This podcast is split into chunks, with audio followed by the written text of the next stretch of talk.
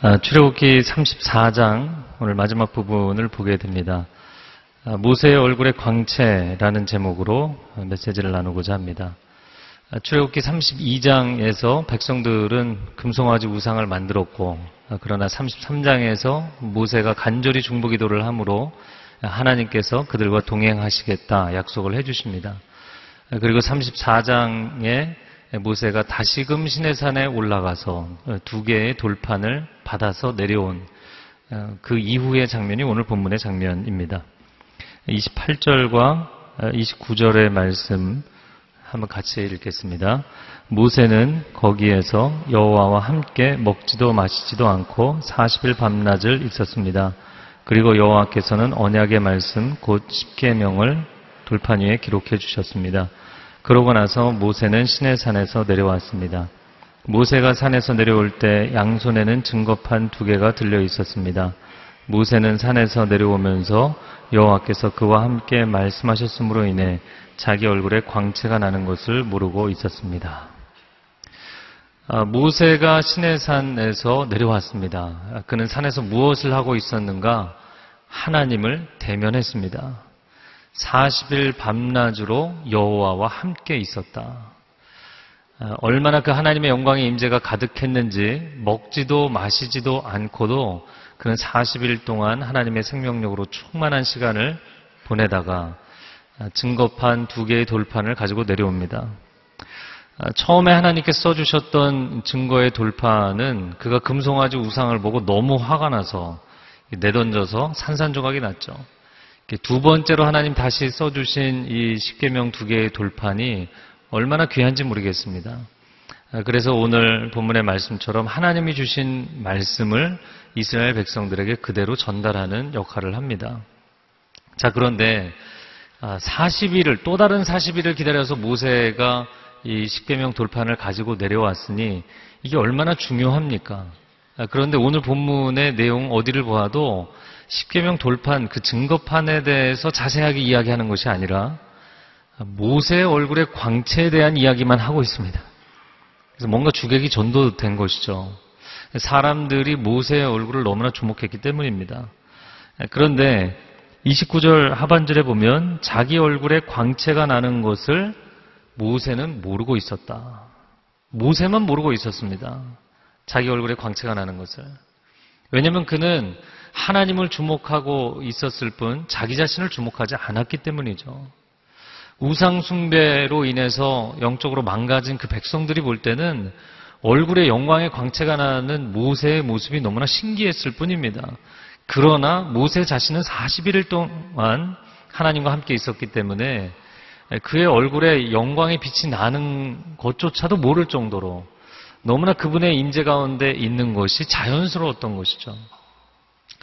아, 리더십에 대한 이야기를 할 때 이런 문장을 이야기합니다. 영웅, 진정한 영웅은 자신이 영웅이라고 생각하지 않는다. 왜냐하면 한 가지 측면에서는 그것이 어떤 일회적 사건이 아니라 남을 위해서 희생하고 헌신하고 섬기는 것이 자신의 자연스러운 삶의 과정이 되었기 때문인 것이고요. 그리고 또 한 가지 부정적인 측면을 놓고 본다면 만약에 그가 자신을 영웅이라고 생각하는 순간 아, 나만이 이 시대에 대안이 된다는 교만과 아집에 빠져서 자신의 영웅적인 능력과 탁월함은 시대를 어지럽히는 반영웅적인 위험 요소가 되기 때문이죠. 조금은 엉뚱한 이야기일지 모르겠지만 그 며칠 전에 어린이 날이었잖아요. 근데 아이들도 보면 요즘 부모님들이 얼마나 애지중지 사랑을 해주는지 모릅니다. 그러다 보니까 아이들이 예쁜 애들은 자기가 예쁘다는 걸 알아요. 그 잘생긴 애들은 자기가 잘생겼다는 걸 알아요. 근데 애들뿐만이 아니고 어른들도 마찬가지죠. 그런데 이 안다는 게 문제입니다. 물론 자신의 자존감을 세우는 데는 매우 도움이 되겠지만 자기 영광에 도취되는 사람은 그 순간 그의 인생의 내면이 엉뚱한 방향으로 가기 시작한다는 것이죠. 그래서 아무리 예뻐도 아무리 훌륭해도 아무리 그 인생이 출중해도 동화 속의 이야기가 우리에게 중요한 메시지를 준다고 생각하는데요. 거울아, 거울아, 세상에서 누가 제일 예쁘니? 이런 걸 하지 말아야 됩니다.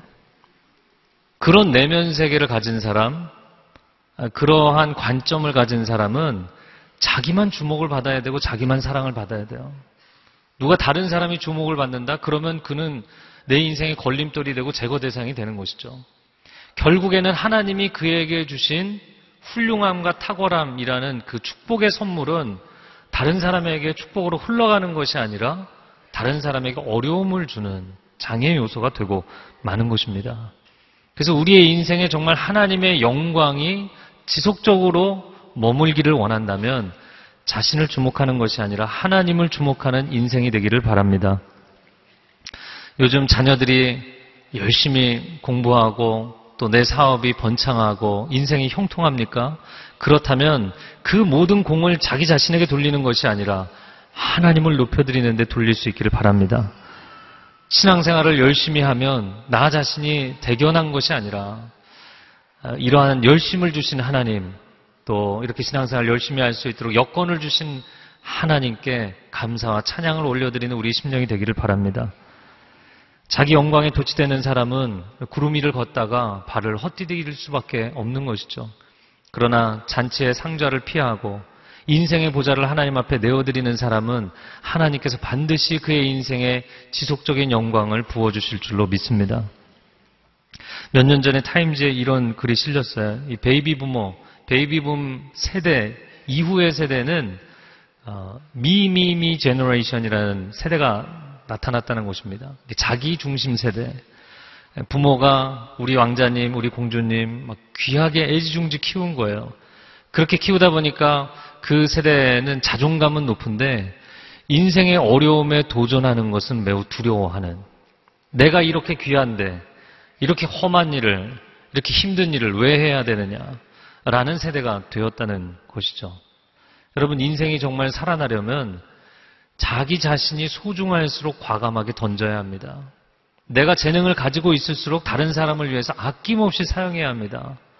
아니, 내가 이 귀한 재능을 왜 남을 위해서 쓰느냐? 아니요. 정말 아낌없이 사용하다 보면 그 재능도 더 아름답게 가다듬어지고 다른 사람에게도 기여가 되고 함께 그 시대가 복을 받게 되는 것이죠. 오늘날 우리의 세대는 그 이전의 어느 시대보다도 자기중심적인 세대가 되었습니다. 내 인생, 내 커리어, 내 재산, 내 가정, 내 자녀들, 결국에는 이 세대 전체가, 이 시대 전체가 me generation, 내가 중요한 세대가 되어버린 것이죠. 그러다 보니까 신앙생활조차도 내가 중요하기 때문에 하나님의 존재, 하나님도 나를 위해서 피, 필요한, 나를 위해서 존재해야 되는 그런 신앙의 행태가 이어지고 있는 것입니다. 여러분, 하나님을 주목하고 하나님을 높여드리는 인생이 되기를 바랍니다.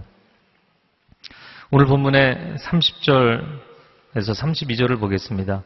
아론과 모든 이스라엘 백성들이 모세를 보니 그의 얼굴에 광채가 나고 있었습니다. 그들은 두려운 나머지 모세에게 가까이 가지 못했습니다. 그러나 모세는 그들을 불렀습니다. 아론과 회중 지도자들이 모두 자기에게 오자 모세는 그들에게 말했습니다. 그 후에야 모든 이스라엘 백성들이 모세에게 가까이 왔습니다. 그러자 모세는 여호와께서 시내 산에서 자기에게 말씀해 주신 모든 계명들을 그들에게 주었습니다. 모세의 얼굴에 광채가 난다. 사람의 얼굴에 어, 초자연적인 광채가 나니까 사람들이 두려웠어요.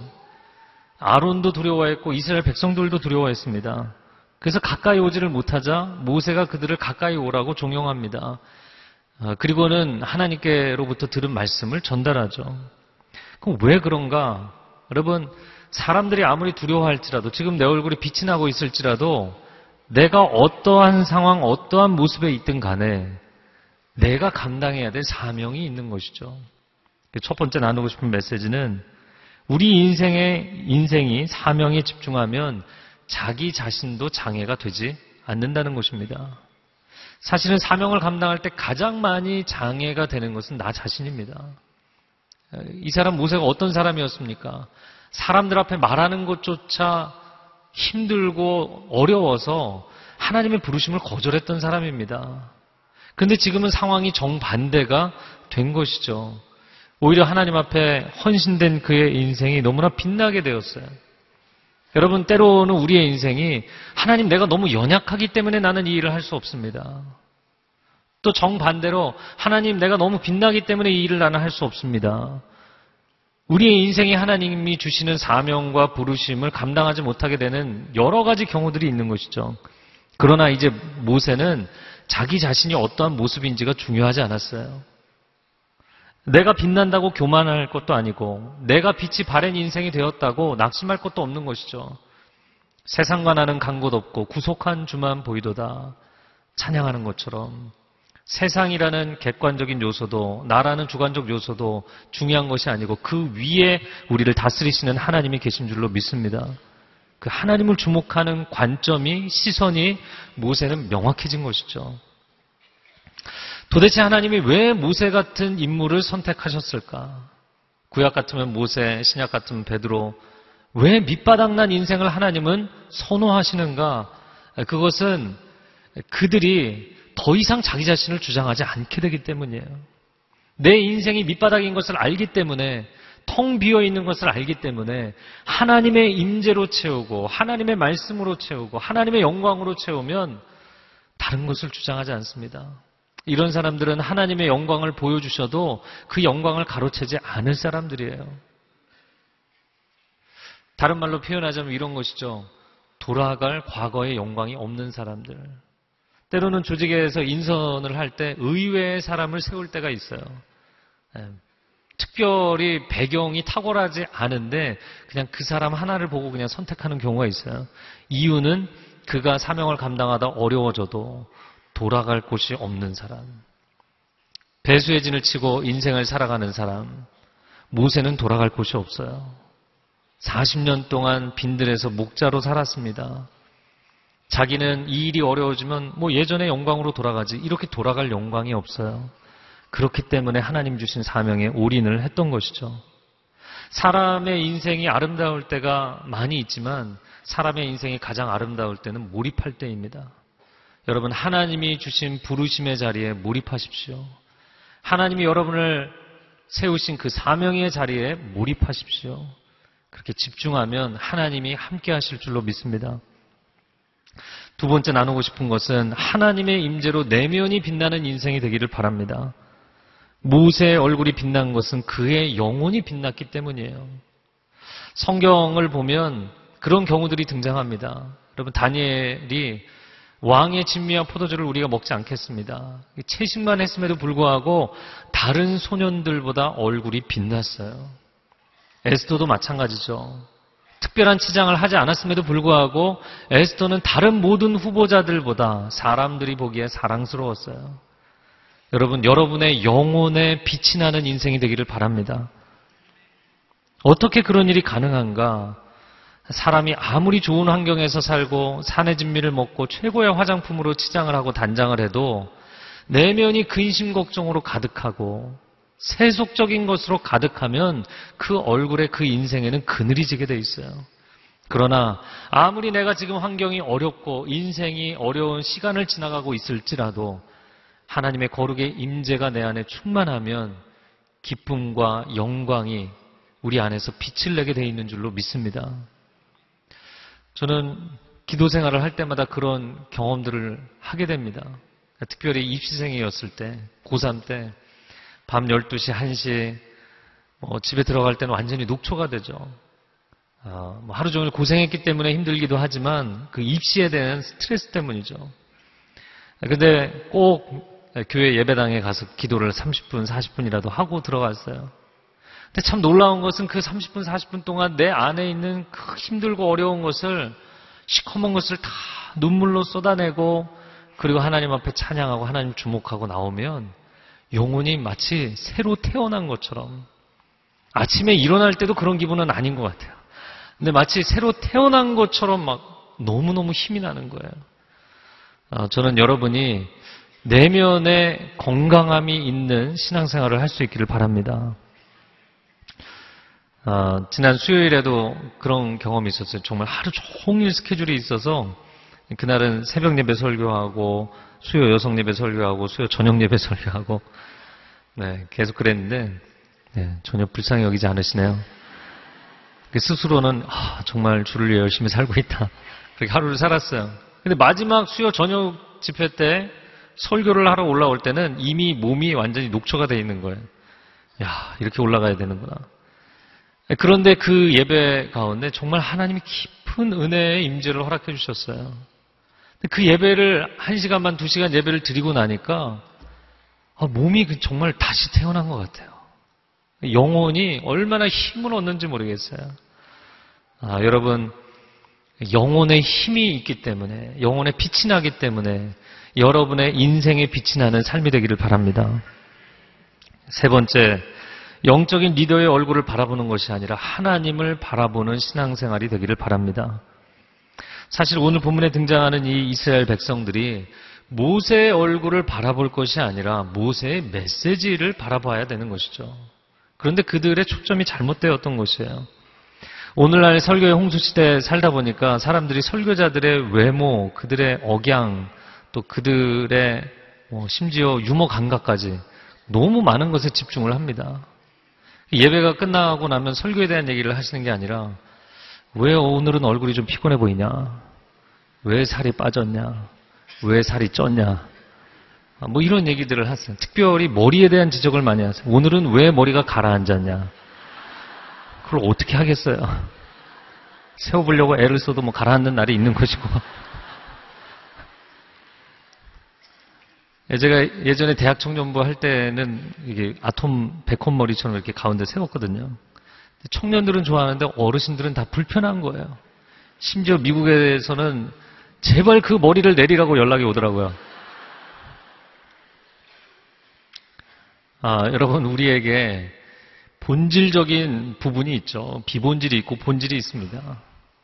그래서 저에게는 본질적인 사명이 하나님의 음성을 듣고 하나님의 메시지를 여러분에게 전하는 것이 제 사명입니다. 여러분에게도 사명이 있는데 그것은 회중으로서의 사명은 하나님의 말씀을 듣고 받아들이는 것이 사명입니다. 그래서 오늘날 너무나 사실은 많은 것들이 영상 시대가 되어버렸기 때문에 설교자들도 모세처럼 수건을 쓰고 설교를 해야 되지 않을까 그런 생각까지 해보았습니다. 여러분 목회자가 교회의 리더이기 이전에 하나님의 종이죠. 하나님의 종입니다. 그의 사역과 메시지와 섬김과 삶의 모든 영역을 통해서 하나님 한 분의 영광이 드러나야 할 줄로 믿습니다. 그것은 평신도 리더십들 또 여러분 성도로서의 사는 삶에서도 마찬가지입니다. 과연 나의 삶을 통해서 내가 드러나는가 아니면 하나님이 드러나는가? 이것은 미묘한 차이인 것 같지만 굉장히 중요한 우선순위인 것이죠. 그래서 여러분이 교회에서 어떤 사역팀에 소속이 되어 있거나 아니면 순모임을 할 때 절대로 하시면 안 되는 말이 있어요. 그건 뭐냐면 우리 사역팀이 최고다. 우리 순장님이 최고다. 우리 공동체 목사님이 최고다. 물론 최고일지라도 그 말씀을 하시지 않는 게 좋아요. 왜냐하면 최고라고 이야기하는 순간 하나님을 주목하는 것이 아니라 사람을 주목하게 돼 있어요. 여러분 오늘의 교회에서 신앙생활하는 것이 아무리 만족스러울지라도 교회를 자랑하지 마시고 하나님을 자랑하십시오. 오늘이라는 이름은 All Nations, 온 나라, 온 민족이잖아요. 처음 이 교회가 세워질 때 온 열방으로 하나님의 생명의 복음을 들고 나아가라고 세워진 교회잖아요. 여기서 우리끼리 모여있는 이 모임이 좋기 때문에 자랑스러운 그런 교회가 되라고 세운 것이 아니잖아요. 우리는 때로 본질과 비본질을 그 구분을 놓칠 때가 있다는 것입니다. 하나님을 주목하십시오. 모든 사역 가운데, 모든 교회 공동체 가운데, 모든 공동 교회의 모임과 예배 가운데 하나님의 이름만이 높임을 받으시기를 원합니다. 오늘 본문의 두 번째 부분을 보겠습니다. 33절 말씀 같이 읽겠습니다. 모세는 그들에게 말을 마칠 때까지 자기 얼굴에 수건을 쓰고 있었습니다. 왜 수건을 썼는가? 사람들이 내게 집중하는 것이 아니라 하나님께 집중하도록 만들기 위해서죠. 여러분, 여러분의 사역, 여러분의 섬김의 자리, 여러분의 삶이 사람들이 나를 집중하는 것이 아니라 하나님을 집중하게 만드는 삶이 되시기를 바랍니다. 아, 제가 이 본문을 묵상하면서 예전에 사건이 하나 떠올랐어요. 그 밴쿠버에서 주일 오후 청년 예배를 드리는데 늦은 시간에 저희가 예배를 드렸거든요. 4시, 4시 정도였던 것 같습니다. 아, 그런데 동네 전체가 정전이 된 거예요. 그래서 마이크도 안 나오고 뭐 등불도 안 나오고 아무것도 이제 전기가 안 통하는 아, 그래서 강대상에 촛불 하나 켜놓고 설교를 했어요. 근데 그날 설교가 얼마나 실감나게 다가왔는지 몰라요. 왜냐하면 그날 설교의 제목이 광야에 외치는 자의 소리였어요. 뭐, 이 분당이 캄캄해갖고 설교자의 얼굴이 보이지 않고 설교자의 외치는 소리만 들리는 거죠. 강대상에서 얘기하면은 뒤에가 안 들리기 때문에 회중석에 내려가서 돌아다니면서 설교했거든요. 아, 정말 메신저가 어떤 존재인지에 대해서 스스로 많이 깨닫는 시간이었습니다. 여러분, 우리가 존재하는 이유, 우리가 사역하는 이유, 우리가 일하는 이유, 우리가 가정을 세우는 이유, 그 본질적인 이유가 무엇인가? 하나님 한 분을 증거하기 위함입니다. 우리를 빛 가운데 부르신 그분의 아름다운 덕을 선전하기 위함입니다. 아, 교회 목회자들이 많이 받는 유혹이 무엇이냐면 이 교회를 내 교회로 만들고 싶고 이 사람들을 내 사람으로 만들고 싶은 유혹이에요. 아, 그래서 저는 어, 후배 목사님들에게 그런 얘기를 가끔 합니다. 절대로 사람들을 자기 자신에게 헌신시키지 말라. 여러분 성도들은 오직 하나님께만 헌신해야 되는 줄로 믿습니다. 우리 교회가 일대일 제자 양육 많이 하죠. 양육자와 동반자의 관계는 특별한 관계가 됩니다. 그러나 내 제자를 만들지 마십시오. 내 사람을 만들지 마십시오. 오직 하나님의 사람을 만들고 예수 그리스도의 제자를 만드십시오. 그것만이 하나님이 기뻐하시는 길이 될 줄로 믿습니다. 과연 우리는 우리의 사역과 우리의 직업과 우리의 인생을 통해서 예수 그리스도만이 영광을 받으시기를 원하는가? 분명한 이 우선순위가 우리의 삶의 중심 가운데 세워져 있는가? 빌립보서 1장 20절 말씀 같이 읽어보겠습니다. 내가 간절히 기대하고 소망하는 것은 내가 어떤 일에도 부끄러워하지 않고 항상 그랬듯이 지금도 담대하게 원하는 것은 살든지 죽든지 내 몸을 통해서 그리스도가 위대하게 되시는 것입니다. 아멘. 저를 한번 따라해보세요. 살든지 죽든지 내 몸을 통해서 그리스도가 위대하게 되시는 것입니다.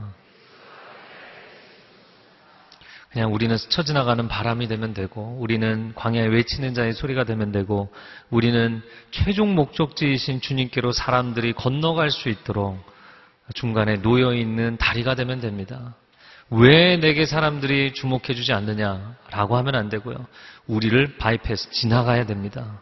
우리를 지나쳐서 주님께로 사람들이 도달할 수 있도록 징검다리가 되어주는 그 아름다운 인생을 살아가는 저와 여러분이 되기를 바랍니다.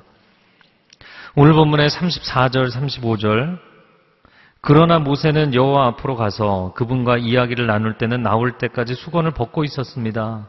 그러다가 나와서는 이스라엘 백성들에게 자기가 명령받은 것을 말해 주었는데 그때는 이스라엘 백성들이 모세의 얼굴에 광채가 나는 것을 보게 되므로 모세는 여호와와 이야기를 나누러 들어갈 때까지 자기 얼굴에 수건을 다시 썼습니다. 아, 하나님이 주신 사명에 집중하기 위해서 아, 그는 다른 변수, 수건을 쓰느냐 마느냐 이것을 본질적으로 생각하지 않았던 것이죠. 아, 여러분 생각해 보십시오. 모세가 예전에는 너무 자신감이 없어서 자기 인생이 40년을 빈들에서 목자 생활을 했기 때문에 너무 빛바랜 인생이 되어서 아, 나는 자신 없습니다 했는데 이제는 하나님께 헌신된 인생을 살다 보니까 너무 빛이 나서 사람들에게 하나님의 말씀을 전할 수 없다면 너무나 안타까운 것이죠. 사단은 우리의 인생을 공격할 때 이런 상황 변수들을 움직여서 우리가 하나님의 사명에 집중하지 못하도록 만드는 경우가 있어요. 상황이 어찌하든 간에 내 상태가 어찌하든 간에 내가 하나님 맡겨주신 일을 감당하겠습니다.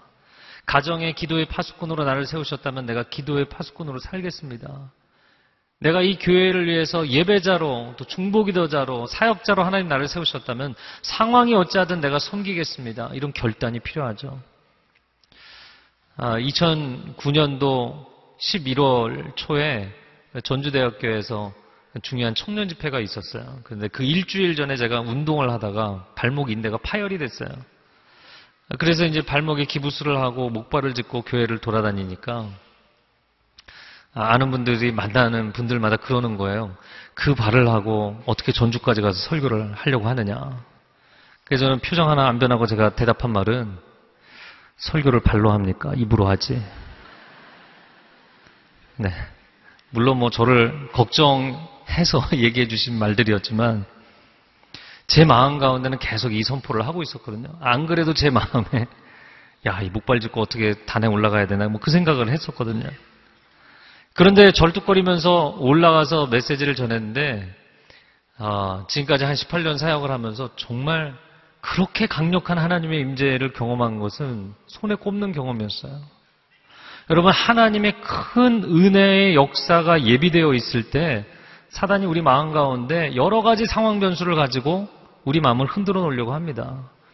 여러분 모세가 수건을 쓰느냐 안 쓰느냐 내 인생이 초라한 인생이냐 아니면 빛나는 인생이냐 이건 중요하지 않았어요. 하나님이 주신 사명을 감당하는 것이 중요했어요. 여러분 여러분을 세우신 그 자리에서 하나님의 부르심에 집중할 수 있는 인생이 되기를 바랍니다.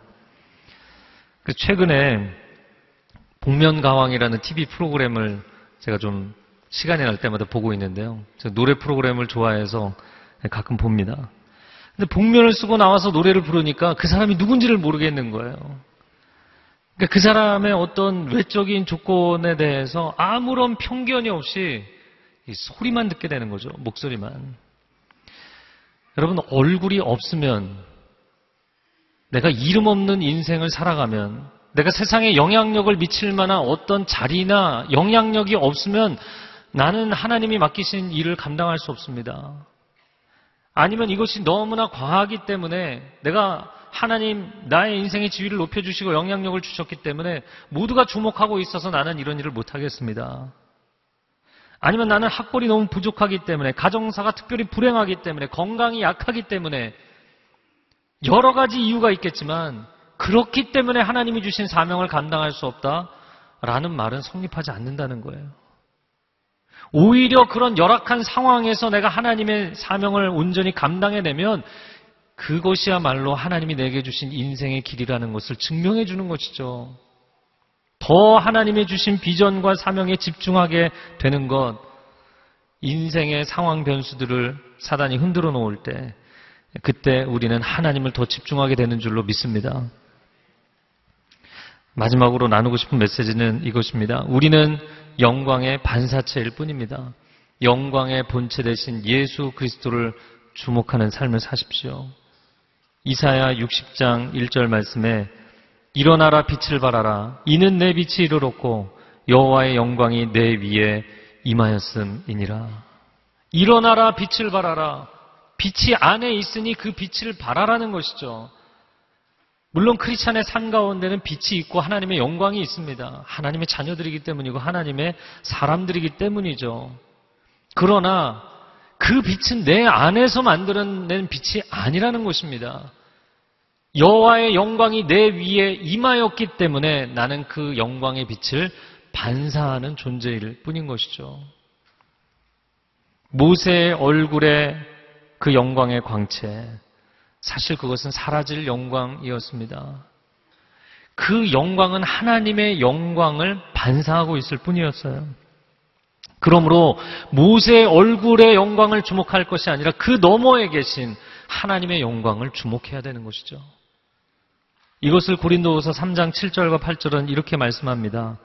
한번 같이 읽겠습니다. 죽음에 이르게 하는 돌에 새긴 문자의 직분도 영광스러워 모세 얼굴에 나타난 없어질 영광으로 인해 이스라엘 자손이 그의 얼굴을 주목할 수 없었다면 하물며 영의 직분에는 더욱더 영광이 넘치지 않겠습니까?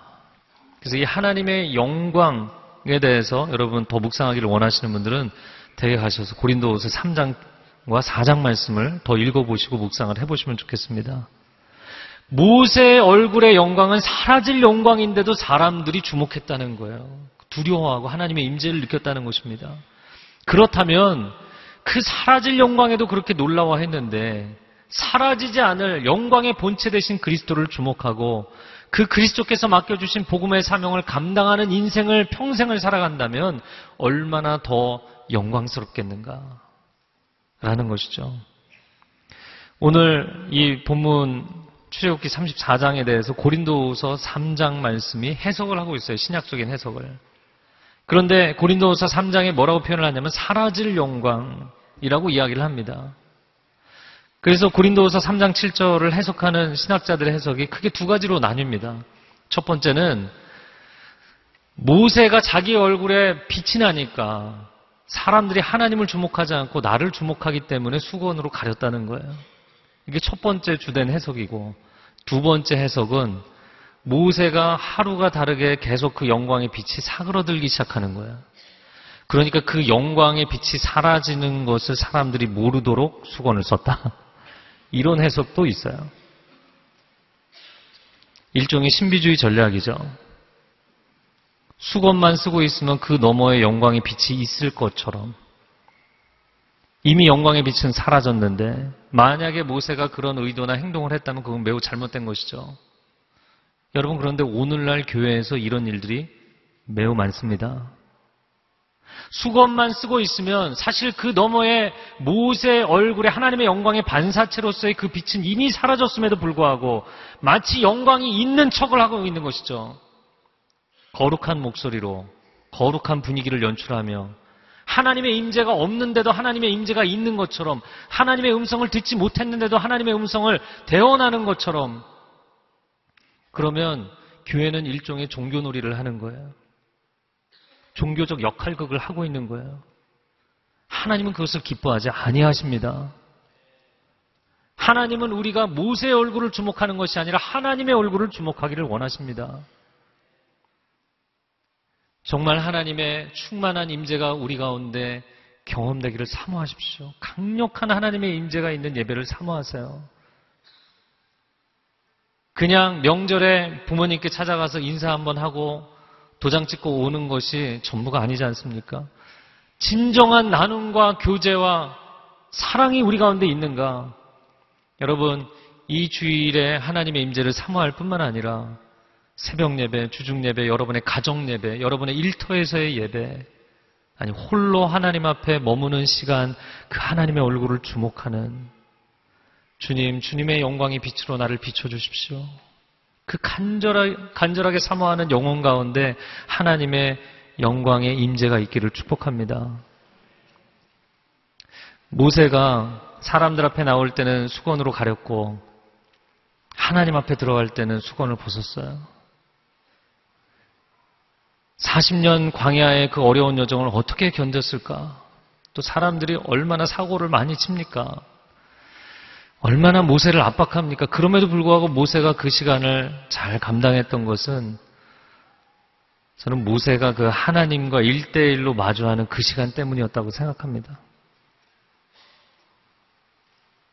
저는 하나님이 모세에게 그래 내가 너와 동행해 주겠다 말씀해 주시는 장면에도 충격적으로 받아들였던 것은 하나님이 40년을 광야를 도셨던 것은 백성들 때문이 아니었다는 거예요.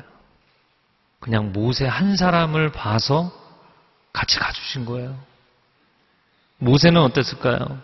60만의 리더니까 내가 중책을 맡고 있으니까 그 사명감이었을까요? 하나님 한 분 바라보는 그 마음으로 40년을 돈 겁니다. 여러분, 세상에 얼마나 많은 압박과 스트레스와 부담감과 짐을 가지고 우리가 살아가는지 모릅니다. 그러나 하나님의 얼굴을 바라보고 그분의 임재, 은혜와 영광 가운데 거하면 넉넉하게 감당할 줄로 믿습니다. 제가 오늘 여러분과 나누고 싶은 찬양이 있습니다. 이 찬양은 사실 아주 오래전 찬양 이라서 잘 모르는 분들도 많고,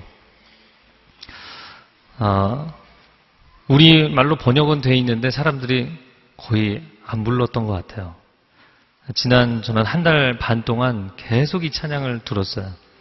여러분 댁에 가셔서도 유튜브에 Turn Your Eyes Upon Jesus, 아, 눈을 주님께 돌려라는 곡입니다.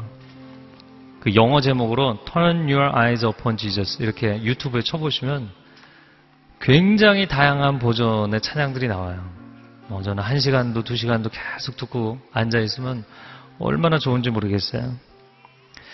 제가 영어 가사를 좀 설명드리고 같이 찬양을 해보겠는데요. Turn your eyes upon Jesus.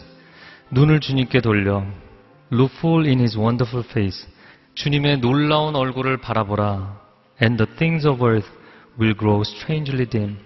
그러면 세상의 것들은 놀랍게 희한하게도 다 희미하게 사라져 버릴 것이다. In the light of his glory and grace. 주님의 영광과 은혜의 빛 가운데. 아, 제가 이 찬양을 할 때,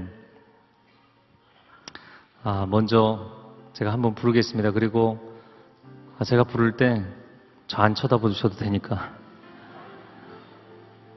이거 굉장히 묵상곡입니다. 묵상곡인데, 여러분 눈을 감고 묵상하셔도 좋고, 아, 정말 주님의 그 영광의 얼굴을 바라보는 아, 그런 고백과 찬양이 있었으면 좋겠습니다. 제가 한번 부르고 우리 다 같이 부르겠습니다.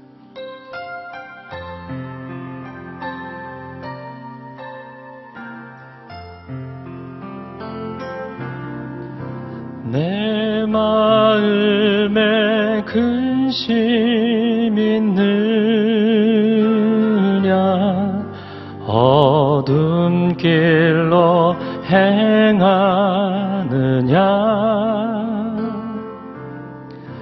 우리 주 예수 바라봄으로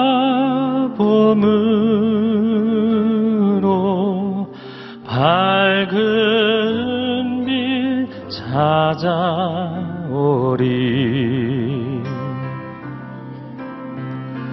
눈을 주님께 돌려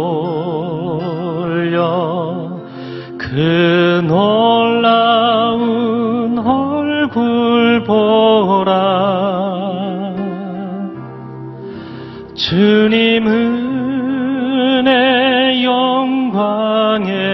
빛 앞에 세상 근심은 사라지네. 함께 찬양하겠습니다. 마음에 근심 있느냐? 어두운 길로 행하느냐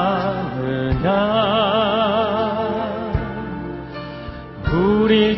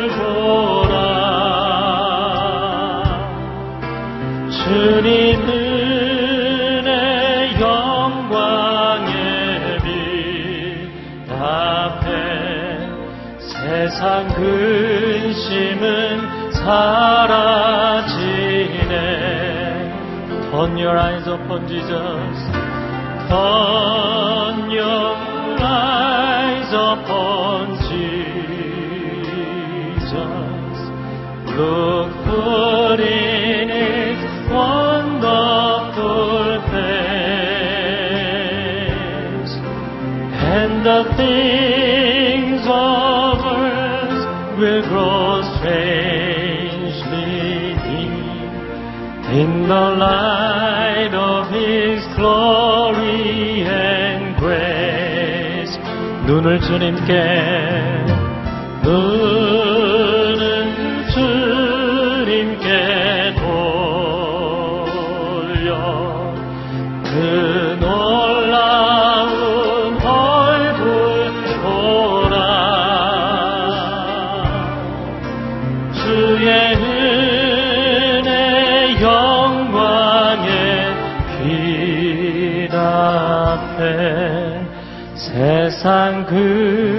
근심은 사라지네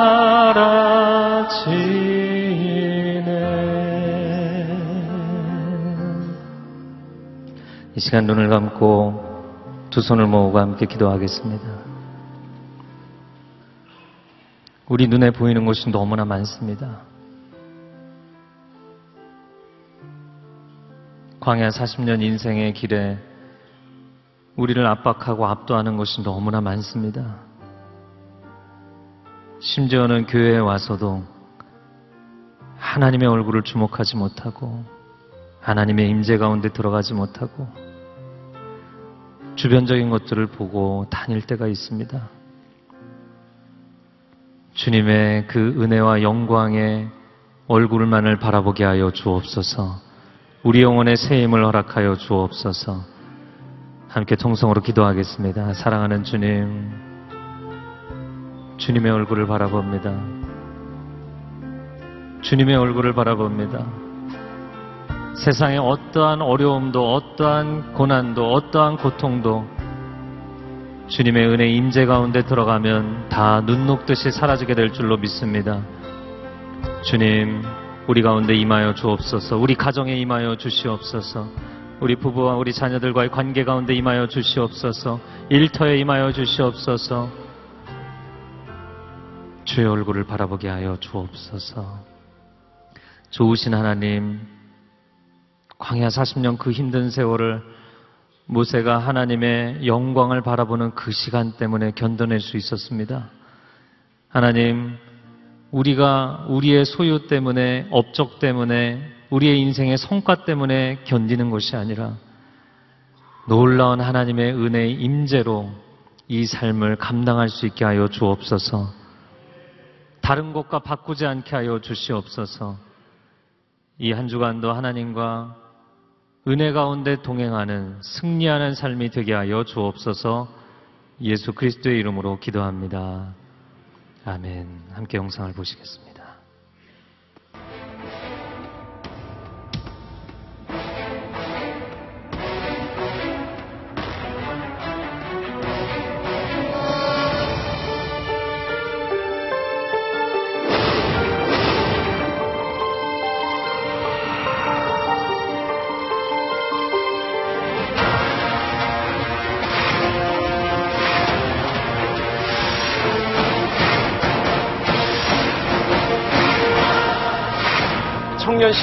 체감은 하고 있었지만 숫자로 15년여 만에 스포츠를 청년 실업률은 비상등이 켜졌다고 할 수 있겠는데요.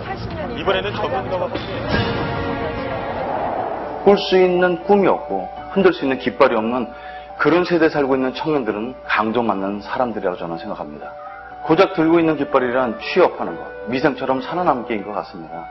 대다수의 청년들은요, 연애, 결혼, 출산을 이미 포기한 3%세대를 넘어서 취업과 주택과 인간관계, 희망, 건강, 외모까지 포기했다는 9%세대라는 얘기가 들리고 있습니다. 이제 살아 남은 것은 목숨 하나.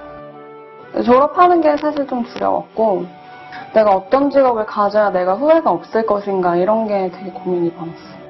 대학 졸업 이후에 학자금 대출과 또 제가 원치 않는 빚으로 인해서 그 빚들을 갚기 위한 방법으로 한국에서는 제가 가지고 있는 스펙으로 취직하기 힘들게, 힘들었기 때문에 호주 워킹홀리를 가게 됐고 도살장에서 제가 어, 그 도살장이 하루에 1300마리, 1400마리의 소를 잡는 곳인데 너무 힘들었어요.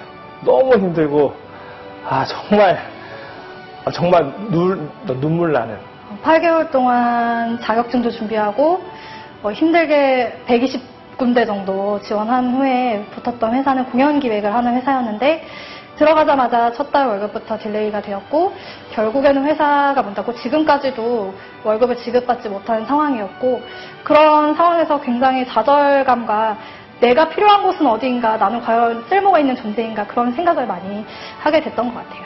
청년들이 교회에서의 좋은 신앙이 사회를 가면은 어떻게 적응해야 되고 어떻게 적용해야 될지를 몰라서 많이 무너집니다.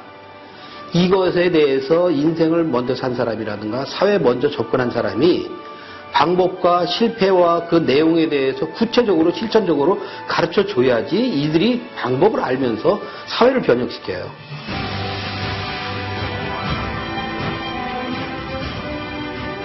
청년이 비전을 잃고 방황하게 되면 그 나라의 미래는 참으로 어둡고 절망에 빠질 수밖에 없습니다. 청년의 때는 소망의 때요, 모험의 때요, 실패를 두려워하지 않는 용기의 때입니다. 이 나라 민족의 많은 청년들이 방황하고 있습니다. 이 시대의 청년 사역자들이 함께 모여 이 나라 민족의 청년들을 일깨우고 도전하는 청년 진로 소명 사역을 시작합니다. 저희 온누리교회는 이 사역을 축복하고 함께 격려하기를 원합니다. 모든 성도들이 같은 마음으로 이 나라 민족의 청년들을 격려하는 이 복된 사역에 기쁨으로 참여해 주시기를 바랍니다.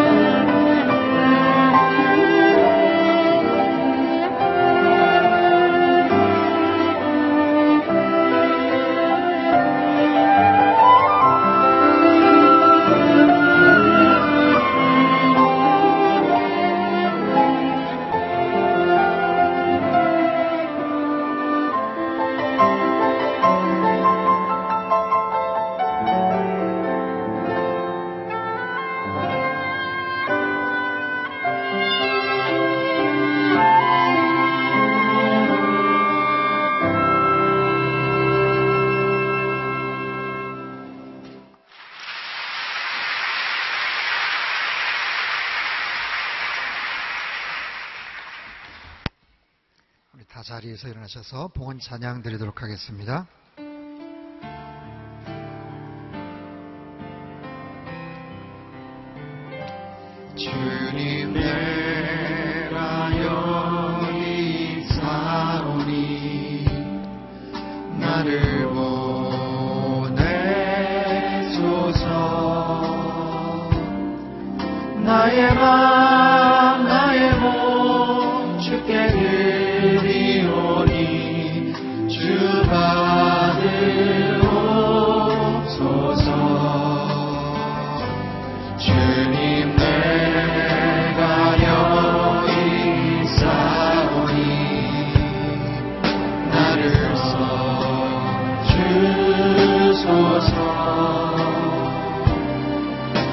가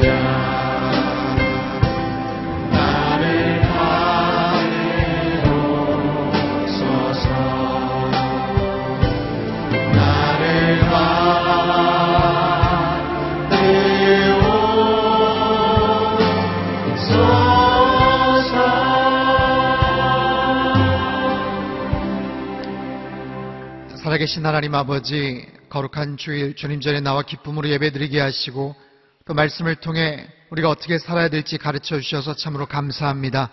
하나님 언제나 하나님의 임재 가운데 살게 하여 주시옵소서. 늘 우리의 내면을 맑고 아름답게 가꾸게 하시고 항상 하나님의 얼굴을 주목하는 인생 되게 하여 주시옵소서. 그리하여 우리의 얼굴과 영혼이 빛을 발하게 하시고 그 빛이 하나님의 영광을 드러내는 찬란한 도구 되게 하여 주옵소서. 이 시간 정성껏 구별하 예물 드린 모든 손길들 그들의 모든 믿음의 고백 위에 하늘의 신령한 복과 땅의 기름진 복으로 넘치도록 부어주시고 그들의 기업과 일터와 건강과 자녀들과 그들의 모든 가정 가운데 한량없는 축복을 함께하여 주시옵소서. 이 예물이 쓰여지는 모든 곳에 하나님의 영광이 주님의 나라가 힘있게 확장되게 주님 축복하여 주시옵소서. 이제는 우리 주 예수 그리스도의 크신 은혜와 하나님 아버지의 극진하신 사랑하심과 성령님의 감동감화 교제교통 충만케 하심의 역사가 늘 하나님의 영광의 빛을 바라보며 그 빛을 발산하며 주님의 선한 도구 되어 살아가기를 간절히 소망하는 이 자리에 모인 모든 사랑하는 주의 백성들 머리머리 위에와 지금도 전 세계 곳곳에서 목숨 걸고 귀한 복음 증거하시는 모든 선교사님들 그들의 가정과 사역 위에와 우리 조국 대한민국과 저 북녘 땅과 온 열방 위에 이제로부터 영원토록 함께 하시기를 간절히 축원하옵나이다. 아멘.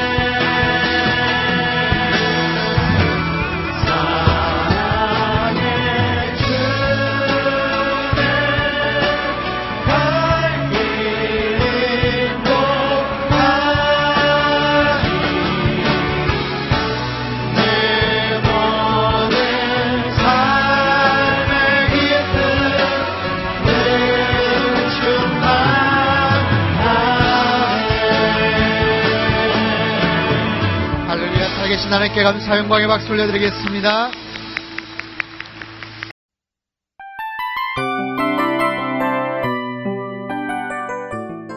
이 프로그램은 청취자 여러분의 소중한 후원으로 제작됩니다.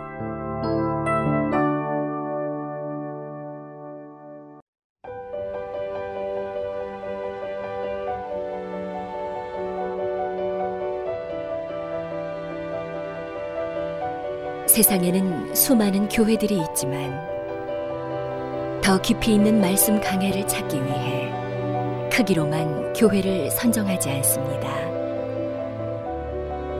보다 좋은 영적 콘텐츠를 더 많이 나누기 위해 방송비를 받지 않습니다.